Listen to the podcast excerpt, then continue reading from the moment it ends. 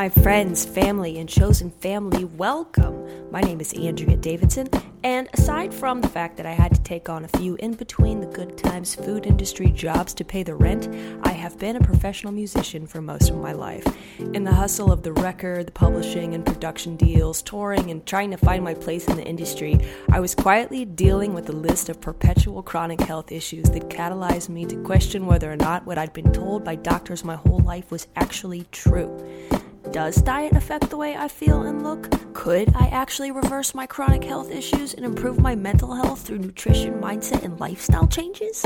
Does the way I'm thinking about myself and the world around me actually affect my reality? And do I have the capacities to positively change that perspective and therefore my reality? Absolutely. All right? So, I'm officially the proud owner of B Well Natural Health Store here in downtown Rogersville, Tennessee, and this podcast is intended to be a resource of empowering information for you, no matter if you live in the area or if you're a part of our online community, whether you're looking to take your first step towards better health or your 10,000th. B Well welcomes you.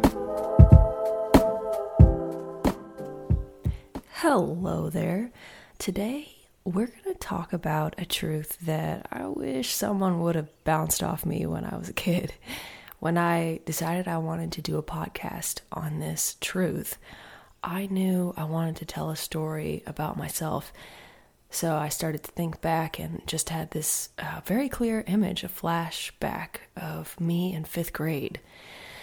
At that time, I was dealing with a lot of stress my parents were still living together, but the tension was getting higher. And I guess that was about two years before my mom finally left him, which was a good thing. Sometimes it's a good thing for parents to separate. This was also around the time that we ended up having to do an emergency surgery to get my appendix taken out. At that time, I had psoriasis, eczema, weird rashes all over my body constantly. And sadly, the psoriasis had began to stretch from my scalp to my face, so it was pretty much impossible to hide. This, of course, made the anxiety exponentially worse. Bottom line was that as much as I wanted to be the pretty girl in class that the boys were crushing on, I realized I was going to have to cultivate some other things to get attention. And I wanted attention and more specifically, approval. Bad. Especially from the boys, of course, because I didn't get it in a healthy way from my own dad, right? So, Mr. Stoner was my teacher. And yes, that was really his name. And yes, we all have that one special teacher in our lives, or at least I hope we all do. And he was that teacher for me. He came into my world and completely changed it.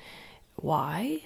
Well, he was literally obsessed with reading and writing uh, to the point where I think the school had to correct him for spending too much of his time on the reading and writing and not enough math, science, history, whatever. So he had little nooks with cushions and books, and we would constantly do work around the intake of other authors' words and then the cultivation of our own words via stories and poems and plays. I fell so in love with words in his class. That was when I discovered that my words could affect people. And I think back now and feel such a knowing that he sensed things with me and poured encouragement into my fragile little cup as often as he could. I remember I remember praying out loud that he could be my dad, which is so sad to think about, but also so amazing because God put him in my life for a season to change literally all my seasons forever after. So it's actually pretty cool that many years later, before he retired, he invited me back to his class, the same room that I went to school with him in, and he invited me back to play music for his kids. It was that was really wonderful. I guess the point I want to bring home here is that although I had some severely unsexy things going on with my appearance, coupled with this strong desire to be seen and approved of, uh, emotional instability going on inside, all of these things could have propelled me down the path of pity and victimhood. And somehow I miraculously, in my naive, youthful state, decided I wanted to cultivate something inside my own heart instead. And that cultivation of words that led me to music, that led me to songwriting, plus the chronic health issues that led me to seeking, that led me to natural health alternatives, that led me to opening B Well. These curses, I'm doing air quotes, are at the core of the greatest, most meaningful, life giving things I engage with in my life on a daily basis. These circumstances and situations and painful experiences happened for me, not to me. And and so it it is the same for you, I, or it can be if you choose.